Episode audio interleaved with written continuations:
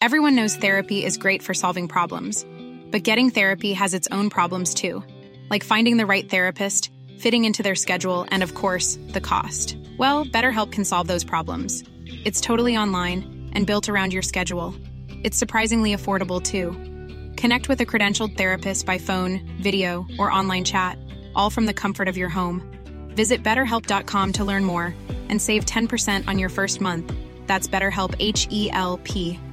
Life is full of awesome what ifs, and some not so much, like unexpected medical costs. That's why United Healthcare provides Health Protector Guard fixed indemnity insurance plans to supplement your primary plan and help manage out of pocket costs. Learn more at uh1.com.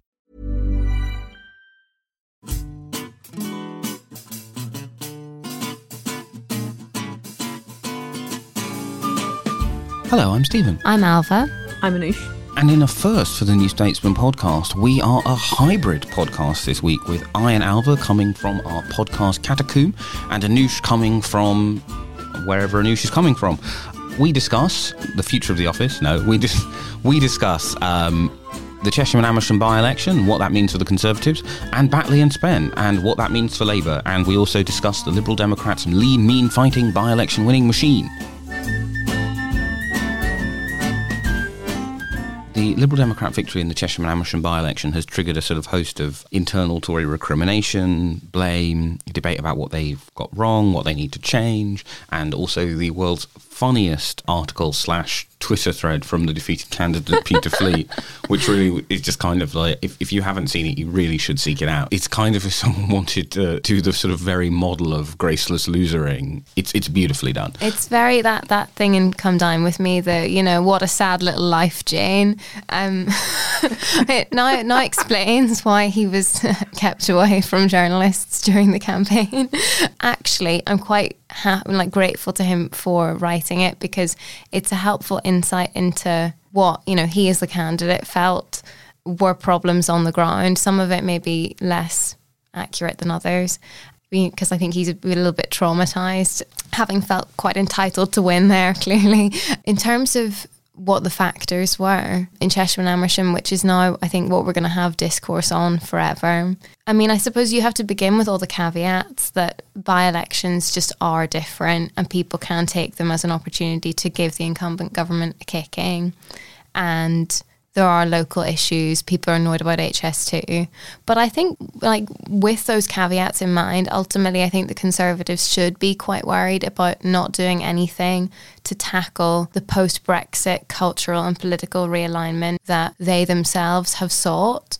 That, you know, they've been seeking the votes of traditionally Labour Brexit voting voters in the north of England, in Labour heartlands you know, for for a long time, all of their discourse has been directed towards that. That thing that Ed Davey, the Liberal Democrat leader, has been saying about leaving their rear flank open for attack is just completely true. I think that it maybe wouldn't take too much to stem some of that by changing some policies, but I think it was just it really, really was my experience in Chesham and Amersham that people were testifying to this feeling of drift from their party way more than I would have expected. So I, I think that that is is the main thing. I don't know if you, if you agree. Yeah, I think what I think is interesting is obviously um, we sort of bookended our visiting of the constituency. You went right near the end, and I went right near the start. I mean, actually, before the start, because before we knew what the date of the by election would be, and it was really clear to me when I got back, right? And as I said last week, it felt like Witney, whether it was really clear that the Conservative vote was incredibly soft. Can we just pause to whine about this weird sort of consensus among parts of the lobby that no one saw this coming? I feel everyone who went down came back saying, yeah, it could happen. Yeah, um, I mean, and I'm not even blowing my own horn here. Having written a piece about the by election there, it meant that I read all the other ones. you know, The Guardian had a good report, the FT had a good report. I think that maybe people think that if a piece of reporting doesn't have a sudden you know, rather subjective prediction from the otherwise voiceless journalist.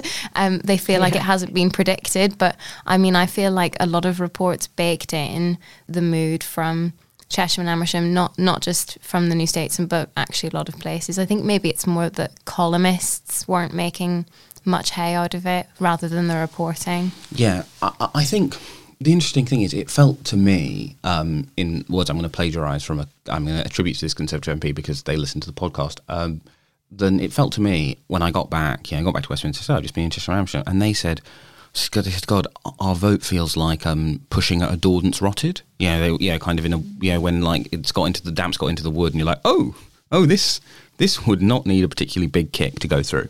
And I think they should be worried about the not needing a particularly big kick aspect. The flip side of that, of course, is that in many ways this by election was sort of the difficulty turned all the way down to casual for the Liberal Democrats, in that none of their normal election problems are going to apply, right? They were able to properly resource it in a way that, okay, they had lots of money at the last election, but I think um, it feels unlikely to me, although I imagine we'll get into this in part two, that the people who wanted to give money to a progressive thing not called the Tories, who used to give money to Labour, weren't going to give money to Jeremy Corbyn, won't by 2023 be giving money to the Labour Party again. There are a variety of reasons why that might not be the case, but I think it's therefore unlikely the Lib Dems will have the riches that they enjoyed in 2019. So the stuff about resourcing will be more difficult in a, in a real election, and also, of course, the stuff about Labour.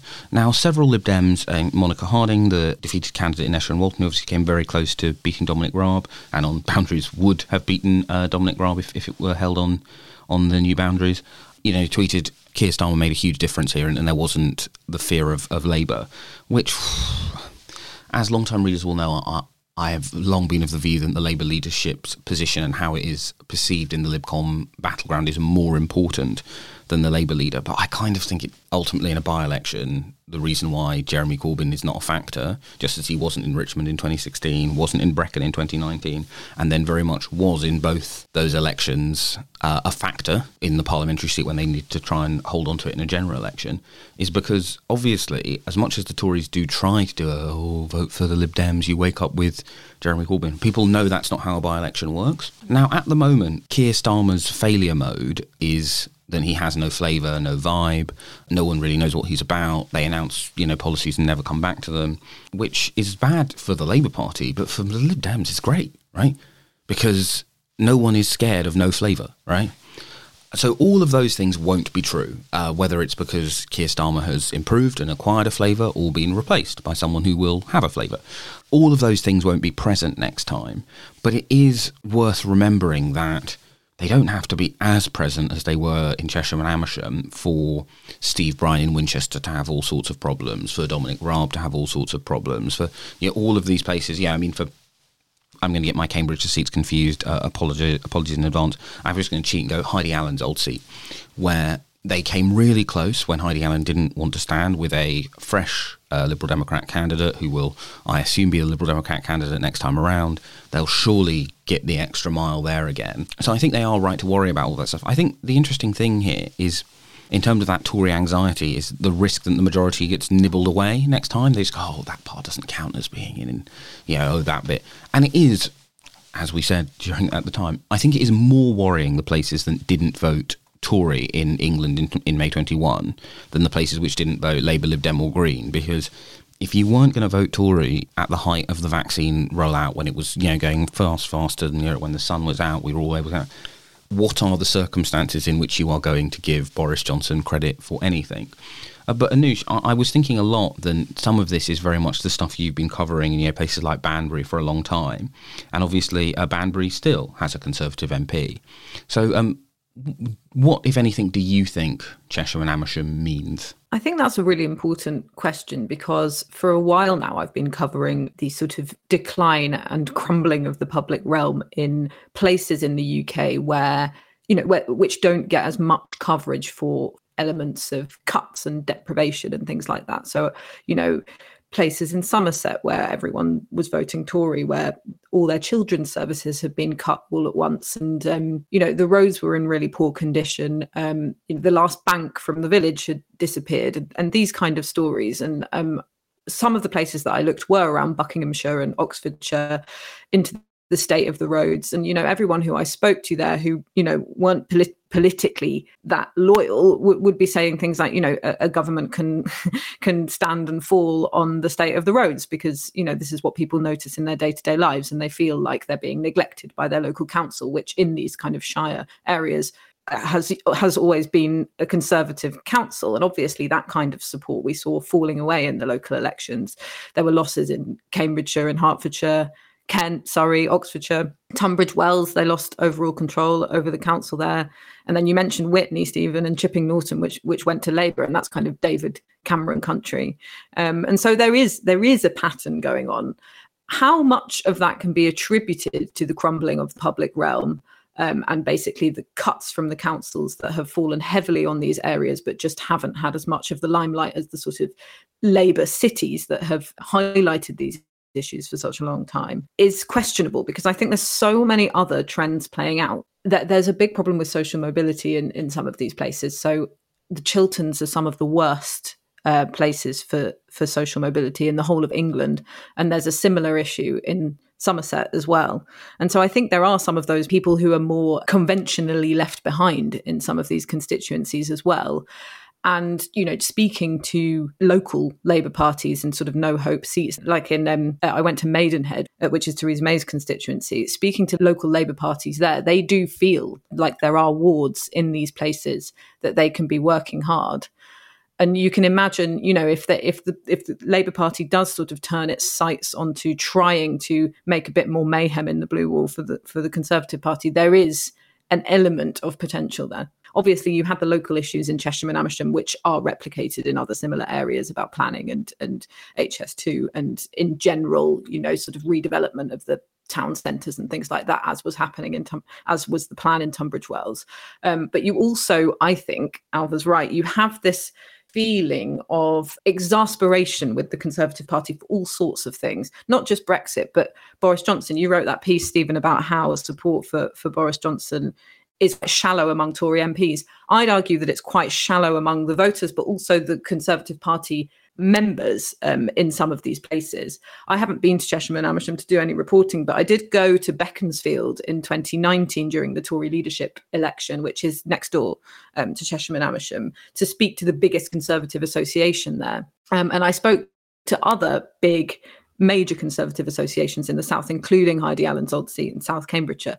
And the constant refrain was you know, at best, grudging support for Boris Johnson because they thought that, you know, he might be popular with the country. But really, there was so much more enthusiasm for the other candidates. And there was so much skepticism about Boris Johnson and the way that he does politics and his character. And I think although the conservatives have had a lot of success with with the with the vaccine program and and um, and of course winning the election in 2019 though Boris Johnson's flaws have been have been exposed a great deal recently, what with uh, sort of infighting over the COVID 19 response, some of the things that he's, you know, reported to have said during that time, and sort of the cavalier and, and chaotic attitude that has kind of been exposed by the government's, um, many of the government's COVID 19 policies. I'm not saying that they got they've got everything wrong, but there, there have been a lot of mistakes that I think uh, feed into that opinion of the of the type of people, the type of voters, and the type of Tory members that I spoke to two years ago uh, of this of this image of, of Boris Johnson, and you can see some of that coming out in the things that um, Tory MPs have been saying um, in the wake of the Chesham and Amersham defeat. So I would say that that shallow support for Boris Johnson doesn't just stop at, at the Conservative Party there is some of that feeling in these um, so-called blue wall seats. And Ailbhe, I don't know whether because you, you you spoke to some voters. I remember reading in your piece who who were saying, you know, I'm fed up with Boris Johnson and Matt Hancock and the lot of them, kind of thing. I don't know whether that was kind of a was that a sort of theme in the people that you were speaking to there? Yeah, completely. And then it's hard from you know when people give an account of their personal political journeys, it's hard to separate out what exactly they mean when they say something like, "Oh, I'm not going to vote Tory this time," even though I'm, you know, I've been a lifelong conservative. I, you know, it all started with the Brexit thing. Do they mean? you know, I feel culturally alienated from the Conservatives because this is a Leave party and I was a Remainer? Or do they mean I didn't like the way Boris Johnson and Dominic Cummings did business during the Brexit thing? Or both? And is it part of the same problem?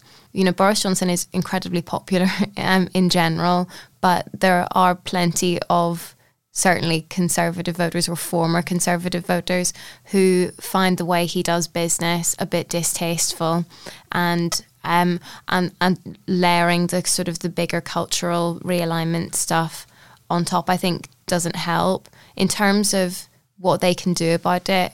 It's interesting because it, we've all just described it in terms of a softness or a shallowness. It's it, you know these people are still weak conservatives to to a degree, and so I think you know conservative MPs. We've talked about planning reforms already the Liberal Democrats made a big thing out of planning in this by election. Weirdly, when I was out with them, it didn't really come up with voters, or they, I think people on doorsteps didn't bring it up. It was the Lib Dems who brought it up to them and leveraged it quite effectively as a as an example of the Conservatives taking them for granted there. So I think that the way it's described as a big issue in that by election is true, but I think that it wasn't necessarily organically on voters' minds as much as you would maybe think think, but I think that Conservative MPs would view planning reforms as the main way in which voters and indeed Conservative MPs feel neglected by Boris Johnson and his government at the moment. Um, and they would probably like to see some changes on that. So I think that Conservative MPs would like to see changes on planning, but they're also raising issues like the aid budget um, which is, you know, I mean, the cut to the aid budget is popular in general, but I think that they feel it has alienated a particular kind of conservative voter. I think it's things like that where they would like to just change the mood or the the messaging. Stephen's looking exasperated, but and then and then just a final thing um, in terms of maybe I think what they could do and what the chat has been. Certainly, um, there's a real feeling that the Conservatives had never worked that seat very hard before. Um, that when they began campaigning, they didn't really have the data, um, and, and it got too late in the campaign. By the time that they were actually knocking on doors and checking on their vote, people had already switched. Um, supposedly, when Theresa May visited, she was there on the night before the by election and, and the day itself. I think she maybe visited at other points, but apparently she was really, really surprised by how bad the campaign had been there. And I think so, in terms of, you know, conservative complacency, I think there's a quite a tangible example that's also quite fixable that the Conservatives fought a really hard campaign in Hartlepool and they didn't really put in that work in Chesham and Amersham until quite late in the day yeah, sorry. The, so the reason why I was looking exasperated, um, so to let people behind there, we have um, Anoosh appearing via a sort of HAL style distance link while out. Anoosh is actually just a laptop. Yeah, um, but uh, was the when when Ailbhe you rightly said about the foreign aid budget, I kind of um, the I one of the things which always annoys me is when politicians and you know kind of their outriders talk about oh the policies are popular or the policy is unpopular because the crucial thing about the foreign aid vote right is yes if you poll it a majority of people are pro it. But do you know what? In every election I have covered, I have never met anyone who has changed their vote to support foreign aid cuts. It's what political scientists call salience, right? So, to take a, an example of something which Labour would be doing much better if it were salient, but candidly, I don't see how it will be. Even in sort of their worst sets of polling this year, Keir Starmer has a 10 to 15 point lead on better at working with other countries, right? So if for some reason something were to happen in foreign affairs that suddenly meant people in the next election were going, wow, the really important thing is is working with other countries closely, then that would become a big problem. Now, because that I think is quite unlikely to happen, I don't think that's particularly useful for the Labour Party. But I think the mistake that the Conservatives have got into with stuff like international development is then it's this kind of thing of going, oh, well, 60% of people support it, 40% of people oppose the foreign aid cut. Therefore, this is a, a really easy political proposition. But there are clearly a bunch of people who, you know, quite like David Cameron, who, you know, do like the foreign aid cut, who who kind of they have sort of kind of what I think of as modern social conservative um, views. So they like when David Cameron did same sex marriage. They really don't like when the Prime Minister uh, had his girlfriend in Downing Street for such a long period of time, has mul- had, had has had multiple wives, etc., etc. Right? They have kind of yeah modern English social conservative views, and then they don't like the foreign aid cut because you know they have like they had like a make poverty history lanyard at their church or whatever right and for all of those people it's a salient shock essentially right it's a thing which goes right this has made all of these objections you have more salient and that has changed your vote. But I do think that the interesting vulnerability is that if the Labour Party decides, actually, look, this boundary change has created a bunch of new Tory held marginals in the South, there are seats which moved towards us in 2019 and, and even more seats which moved towards us in 2017 and had a smaller than average national swing against us in 2019. If they do that and they go, what's our salient shock, right? What's our equivalent of Brexit? I think things like international development, but also the more kind of broad, what um, one Conservative MP described to me this morning as the red wallification of the party where everything's like, oh, well, how does that play in the red wall? And they said, you know, we have this weird thing where we take an issue which no one in the red wall cares about, which really offends my constituents, and we go, oh, it's therefore good politics. And I said, well, they said, it's just not good politics. They said, for example, what is the evidence that people in the seats in the North and Midlands and the Conservatives won this time want more of their young people to be able to move down south? They, they, they said, look, you know, candidly, what is the argument here? They said, because I know what my argument for why I don't want any more young people moving into my constituency, but it doesn't feel to me that we that we've really done the due diligence here. And I think all of that stuff is is interesting, but for it to work uh, in a way that is painful for the Conservatives, the opposition parties need to be willing to lean into it. And this is a big, I think, validation of Ed Davey, who you know, ran explicitly on on leaning into it, faced you know, loads of sort of you know, attacks on the idea that he wouldn't be able to squeeze the Labour and Green vote because he'd been a Secretary of State in the Conservative Liberal Democrat coalition. There are basically about 1,500 holes in that theory. That's the combined number of votes the Greens and Labour between them got. You know, the Lib Dem by election machine could do what it has always been able to do. So I think it basically does depend on, yeah, it shows there's a vulnerability. What it doesn't show us is is it going to be something that the big parties lean into? The big parties lean into, and is it uh, going to be as painful in an election in which those difficult questions for the Lib Dems of you know, are you a wasted vote? Who's going to be the next prime minister? Are all in play in a way they obviously aren't in a by-election.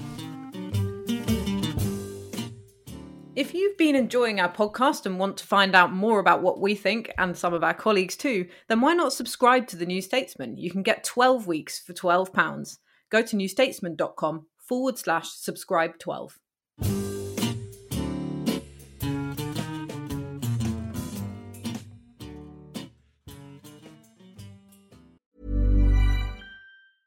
Hey, I'm Ryan Reynolds. Recently, I asked Mint Mobile's legal team if big wireless companies are allowed to raise prices due to inflation. They said yes. And then when I asked if raising prices technically violates those onerous two year contracts, they said, What the f are you talking about, you insane Hollywood ass? So to recap, we're cutting the price of Mint Unlimited from $30 a month to just $15 a month. Give it a try at mintmobile.com slash switch. $45 up front for three months plus taxes and fees. Promo for new customers for limited time. Unlimited more than 40 gigabytes per month. Slows. Full terms at mintmobile.com.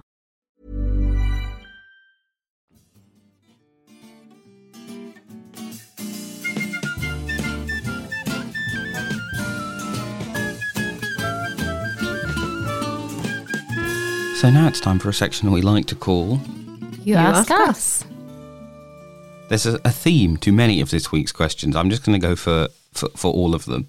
Uh, Luca has Will Keir Starmer go if Labour loses the Batley and Spen by election? Mark goes with Should Keir Starmer resign if he loses Batley and Spen?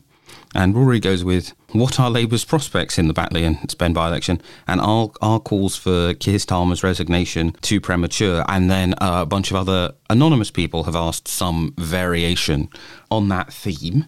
So, Ailbhe, would you like to go first? So I, knew that we were going to be discussing this, and I suppose last week I enjoyed having a break from the Labour Party for a week. Stephen made a comment when we were recording the last podcast afterwards. He said something like, "Oh, you've really, really had your Ready Brek," and I was thinking about it, and I think it was that I really benefited from a week off from the Labour Party. It was just so nice, just only Tories and Lib Dems and some Greens. Um, really like you know because a change is as good as a rest. I felt revived, so. I just quickly messaged some Labour MPs to see what they are thinking about the Keir Starmer thing, having had my week off. And I think the thing that's really striking is, I mean, we can maybe park the question of whether Keir Starmer should resign if Labour loses Batley and Spen, which they're definitely worried is a real possibility at the moment. But the question of whether he will seems like people think no. And interestingly, I mean, the answer that one person gave me one Labour MP, is that they don't think that there's an obvious successor. And really, what's interesting about that is that that person was one of the people who was absolutely furious about the sacking of Angela Rayner when that happened. So, this is someone who you would designate as like squarely Team Angela. And I might have expected to be one of the people hoping that maybe she would make a, a leadership bid if Keir Starmer stood down. But I think if even a Labour MP like that, is thinking of it as unlikely, then maybe I mean that there could be an element of spin going on there. But I think if even you know the team Rayner people think that it's quite unlikely, then I think maybe it is. I mean, isn't that the general wisdom in Labour that it's very hard to get a Labour leader to step down? Anoosh, um, get, what would your sort of opening bid on on these many questions be?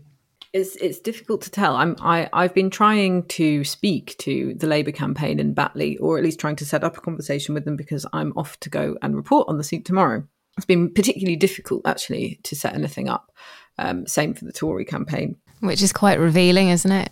Yeah, it's quite revealing because I think I'd say, and I hope that this isn't too presumptuous, but I've covered a lot of by elections and um, election campaigns while being a New Statesman journalist, and usually I'd say it's relatively likely that you, you know you will get a nice welcome reception from the Labour candidate in whatever race you're going to go and cover, and you're usually allowed to sort of go and shadow them uh, door knocking and, and speak to them and, and their team, and that's been quite difficult to sort of pin down with this particular reporting trip, which does say a lot I think. Um, the only time that's happened to me before is in marginal seats during the 2019 general election campaign, which was clearly because they didn't want a journalist to come and hear everyone slamming the Labour Party and Jeremy Corbyn on, on the doorstep in a seat that they were desperate to try and hold down. So I would suggest that there is actually a fear that they are going to lose it, and it's not just um, expectations management, which, you know, lots of parties do indulge in ahead of tight uh, by election races so that if they lose, they can sort of say, well, you know, this is what we expected. It's disappointing, but, you know, blah, blah, blah. Or if they win, they can say, oh, you know, actually, it's a better result than we expected. And the doomsayers were wrong. So I, I, I, do think that there is an issue for Labour in the seat, but obviously I haven't done my reporting there yet. And uh, once I've done that, I will fill you in on the podcast more. But in terms of Keir Starmer's prospects, if they do lose the seat, I mean, as you say, it's very difficult for the Labour Party to get rid of the leader if, if if they want to, as we saw with Jeremy Corbyn and the sort of so-called coup against him, which which didn't result in in a new leader. Exasperation among many MPs aside, I don't feel like there is that kind of appetite for complete sort of the the chaos of a leadership election and uh, infighting being the main story about the Labour Party for the entirety of summer.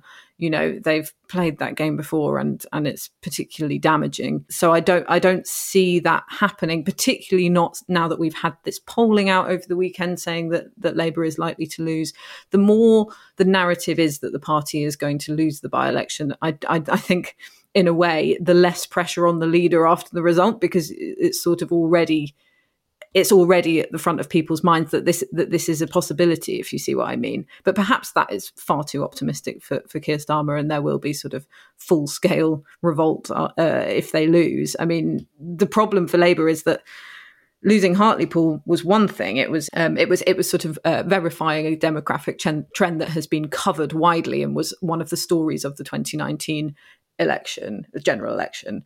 Whereas in Batley, there will be a great deal of rancor from from different parts of the party because they, well, we'll see what happens, but it may be that they have lost some support among the ethnic minority voters that they used to be able to rely on. And um, there's been this polling that's shaken up the Labour Muslim network that have seen that they're losing uh, popularity that they usually have among Muslim demographics, um, and there is a sizable Muslim vote in this seat. So you know, it, they could be getting that kind of um, calls for Keir Starmer to go, or or expressions of disillusionment in his leadership from different parts of the party. So you know, you start get seeing a situation where Keir Starmer is is isolated.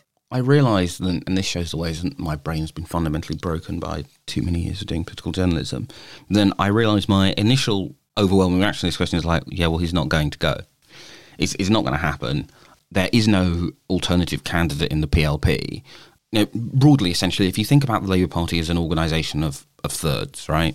there's the left of the party, the centre of the party, which is where um, Keir Starmer's expressed politics, although one of the things that Labour MPs are anxious about is their increasing concern that Keir Starmer doesn't really have politics. And then there's the right of the party. Broadly, to get the number of signatures for a vacancy, you need to have annoyed two of those tendencies, and you need to have annoyed them to the point where they are more concerned about getting rid of you than power going to one of the other two thirds. And basically, Keir Starmer has has failed to do that. As a, a Corbynite MP said to me this morning, they said, "Well, just look at this." They said every time Keir's under pressure, they said some moron on Twitter slags off Angela Rayner, and they just said, "Well, that splits the." If you think about the people who got uh, Becky Long Bailey on the ballot, and unless you can get all of those people to go up the hill of signing the petition, you ain't got a challenge from the left. They said if people can't behave themselves enough to go, oh, actually, Angela Rayner's the candidate. They said so. So we're not. They said, yeah, we're not going to be able to mount our own operation. The right of the Labour Party doesn't have a candidate, right? Yeah, I mean, the fact that their last candidate was Jess Phillips, who's not on the right of the Labour Party, kind of gives you a clue of, of, of the sort of problems they would have of fronting someone up. And the centre of the Labour Party's candidate is Keir Starmer. And although lots of them are going, oh, I'm quite angry about what happened in the reshuffle and yeah, I'm really worried about a bunch of things. They also know that there's no way for them to disassociate at the speed that they would need to do so. So the weird thing is, is actually, I think Hartlepool ultimately, yeah, I mean, I'm with Ailbhe. The relief of, of being able to talk about a party which parties who don't believe that the world revolves around them.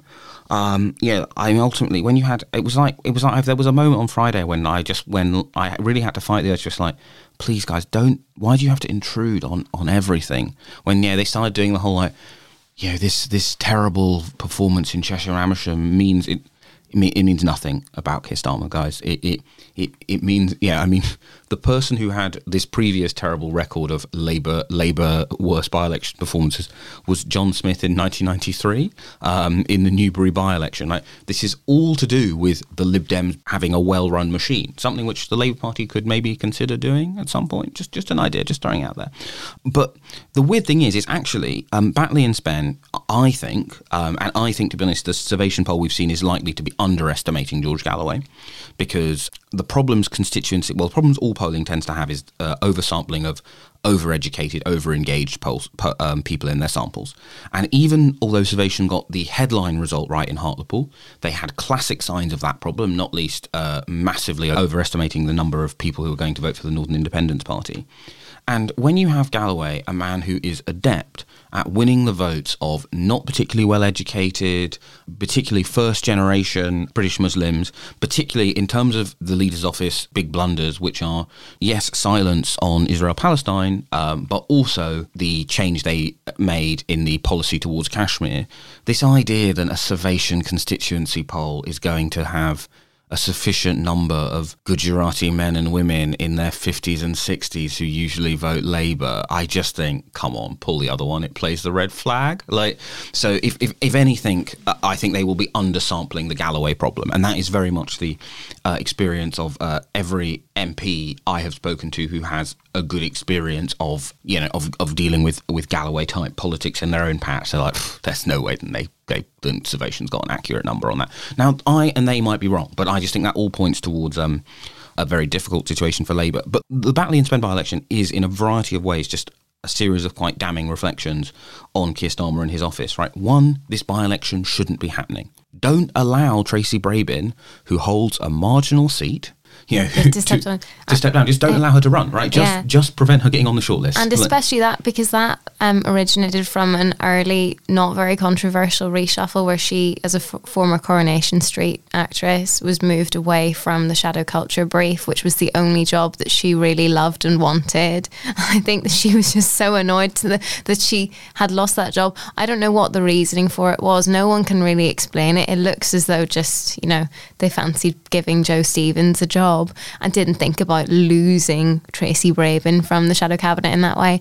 Yeah, I think she was just annoyed about that. And then, yeah, at no point did they do some sort of internal management to to get her another job. So she literally went as far as running for West Yorkshire Mayor. That's the Labour Party equivalent of a flounce. um, but I mean, I also just think even if because yeah, yeah, the thing you'll definitely hear from lots of Labour MPs is exactly as Ailbhe related people going, it doesn't make sense. She was a perfect good shadow culture secretary. She'd backed Keir, and now look what's happened. But I think even if she'd been shadow culture secretary and she said, I really want to be the inaugural mayor of West Yorkshire, if you are horizon scanning, you go, hmm, do you know what I think we do not want to do in the first summer? Because at the point that she was running, this was the point where the first set of vaccines had started to receive approval, right? You're like, hmm, do we want a by election in these circumstances? I'm going to go for no. No, we do not want a by election. And then you just say, Tracy, you'd be a great mayor. Unfortunately, we're not going to let you be shortlisted. And if you try and get yourself shortlisted, we'll make your life miserable in a thousand different ways. That is being an effective. That that's what the Lib Dems would have done, right? Like because they're a serious operation, and you know then you have the added thing of you know the Labour Party's um, change of position on Kashmir. I just think is wrong politically uh, because. One, although yes, they lost votes because of their position on it in 2019, it was the same as the position the Conservatives had, the party which opportunistically in some local areas ran against it. So one, changing the national national policy was is not going to solve it. But also that position was right. Basically, right. What is the Labour core? It is the ethnic minority and uh, big city working class and social liberals. Hmm. What does having a position where you go, mm, we think Kashmir should have a say in its future? What are the two groups that it annoys? Liberals and you know, broadly, so, some of the voters, but particularly the ones who are most likely to be voting Labour still, you know, from that part of the world, who have parents from that part of the world, just don't do it. And all of those avoidable mistakes are coming together in Batley and Spen. There isn't an alibi for the Labour leader, you know, for the operation, and for the decisions that he ultimately signed off that led to them being in this position. But ultimately, because there's no candidate, and also zeroing out, I just think it would be a pretty stupid time for the Labour Party to change its leader. Despite the fact that I don't know if you've noticed this, Ailbhe, but this belief has gone through the PLP like you know I don't know like a like a virus. Um, that there's going to be an election in 2022. They just won't get off it. I keep talking to Labour MPs and I'm like, oh, I'm sorry, your seat's been dismembered. Like, oh, it doesn't matter. There's going to be an election next year, and it's like, no, there's there's not, lads. Why do you think this? It's odd because you, whenever you talk to a Tory MP and go, "Do you think this is true?" They're just like, "If the Prime Minister tried to do an election in 2022, I personally would march on down." You know, someone said, you know, that I, I asked someone and they said, they said if the prime minister wants to meet the same end as Julius Caesar, he could suggest to us that we should have an election next year. But seeing as I don't think he does want the parliamentary party to kill him, that won't happen. But yeah, they won't get off that idea. Now, if so, if if if they were right, then it would be a good idea to revisit the leadership question in January 2022. But what is the point of, you know, it's kind of to revisit the argument we kept making. Well, I say we, obviously, there were a variety of opinions around this table and wherever Anoosh's laptop is located about whether or not um, it was right to switch out Anneliese Dodds for Rachel Reeves. But the big argument for not doing it was you can't do that a second time. So don't do it until you until you do it. And you've got to make sure that you're doing it at a time where you're getting great headlines for it, which I think we can safely say they did not do. And you can't change a leader more than once in a parliament. It's a waste of the new year of the sort of the new leader bounce of yeah, oh, who's this fresh new face? Um, so I think it would just be a mistake. I do, however, think it is a slightly different by-election in that although yes, um, the government is still enjoying the fact that economic confidence is at record highs, although there are lots of reasons to believe, yeah, if this makes sense, the vaccine bounce stuff does, I think, still apply. It just isn't why they are going to lose Batley and Spen. It's kind of the reverse of, you know, did they make loads of mistakes in Hartlepool? Yes. Is Paul Williams why they lost? No. Whereas with this one, it's kind of the reverse, I think. And we also should add, while we're talking about the future of Keir Starmer's leadership, that there have been some changes in his top team that were snuck out on Friday night at the point when most people, not me, um, were watching the England Scotland game. Um, so yeah, Ben Nunn, his director of communications, is leaving, and Morgan McSweeney, the chief of staff, is also going or moving role. Long-standing listeners will know that we had lots of strong opinions on this, on the, the leadership of the top team or on, on Keir Starmer's team after Hartlepool. And there, you know, there was a lot of resentment among Labour MPs feeling that that shadow cabinet reshuffle scapegoated all the wrong people and that the people who had made the decisions around the Hartlepool by-election weren't facing any consequences, whereas Angela Rayner and, peop- and other people were taking the hit for it. I mean, I suppose it's, it's not going to come as a surprise to people listening to this that probably this move will be welcomed by a lot of Labour MPs um, who've been kind of pushing for it for a while, and will and it will perhaps be received as a sign that Keir Starmer has listened belatedly to some concerns about the advice that he was getting. What do you think, Stephen and Anoosh? I mean, a Labour MP uh, said to me maybe the week after the uh, Rayner reshuffle, they said the good the good thing about Keir that can be an asset is they said you know he's a pretty normal guy in lots of ways who they said doesn't have politics like you know like most people in this building and they said and that can be an asset they said how of course the problem is he doesn't seem to have politics as far as i can tell and he's appointed a bunch of people who aren't very good in his core team. And his approach, his response to people saying they weren't very good was to uh, was to try and fail to fire them. And they just said, look, and all leaders learn on the job, but the problem is this one doesn't seem keen to do so. And I spoke to them when I was doing my sort of pre-column uh, so to you know to let people see how the magic works. Once I have pitched a series of column topics to our editor, uh, Jason says do this one, or goes these are all terrible, do something else, and then I start phoning round uh, MPs to talk to them about the themes that. Um, and I don't know why I pronounced themes in such a weird way there. But I, I spoke to this MP again, and they said, well, look, these people going is a sign that he's able to learn on the job. They said whether he's able to learn on the job to reach election winning or, you know, or even, you know, seat gaining trajectory. They said that's a question for 2022, 2023. Um, but I think you're exactly right. That him taking this action has, I think, reassured Labour MPs who kind of felt that they weren't listened to by the office, that the office was uh, unresponsive. The complaint I've heard more about this office than any other is basically people saying, I don't understand what it is that I need to say to be loyal the average Labour MP just wants to be able to, when they write in their local newspaper or they go on TV or they go on local radio, to understand what it is that the thing they are doing to get more votes, so they have they can stop, you know, bumming around in opposition, unable to help their constituents, just feeling a bit miserable. They just want to know what it is they need to say and do. Yeah. And the thing they find very frustrating is they feel they don't know what it is they need to say and do. I think if there had been no sign that there was going to be change in that t- core team, I think then the phone calls we've been having and the conversations we've had with Labour MPs would be very different. They wouldn't be going, oh no, what's the point of doing it now? They wouldn't be going, oh, well, we don't know who will get next. They'd be going, he refuses to change and he has to go. Labour MPs have taken these exits as a sign that Keir Starmer is willing to learn on the job. Mm. And that means that he will be given time to do so.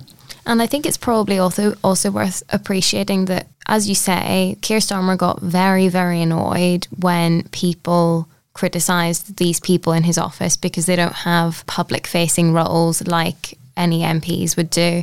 And so I think he always felt that they were a bit off limits and that it was a bit sort of nasty and undignified to be attacking them when he's, you know, he's the big boss man and he takes responsibility for everything. I think it's significant uh, the Morgan McSweeney move because you'll remember from the aftermath of the Hartlepool by election, a lot of the Labour left and the kind of Corbynite voices in the media were, were complaining that Keir Starmer had taken too much advice from Peter Mandelson, who is seen as a, as an ally of, of Morgan McSweeney.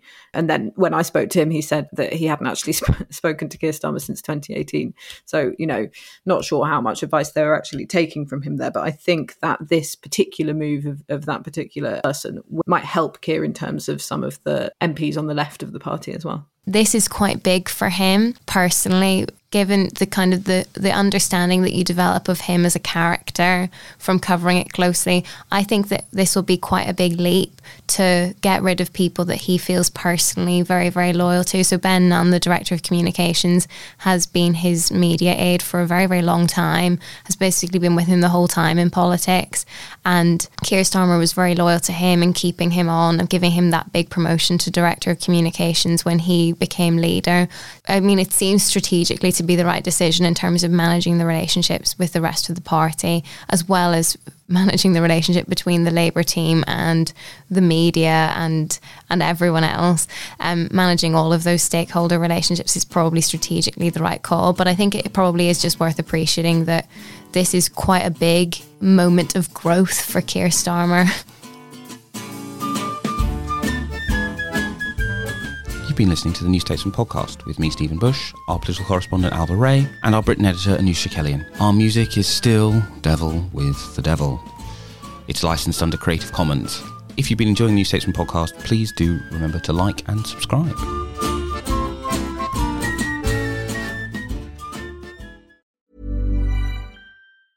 Even when we're on a budget, we still deserve nice things. Quince is a place to scoop up stunning high end goods for 50 to 80% less than similar brands. They have buttery soft cashmere sweaters starting at $50, luxurious Italian leather bags, and so much more. Plus, Quince only works with factories that use safe, ethical, and responsible manufacturing. Get the high-end goods you'll love without the high price tag with Quince. Go to quince.com slash style for free shipping and 365-day returns. Trust in politics is broken. So can we get UK politics working again? That was the last time we were happy. 2012. I'm Beth Rigby, Sky's political editor. Join me every week with Labour's Jess Phillips and Conservative peer Ruth Davidson for some electoral dysfunction. This idea of nuance has completely left politics. Together, we'll focus on the policies that could deliver political satisfaction. Follow electoral dysfunction wherever you get your podcasts.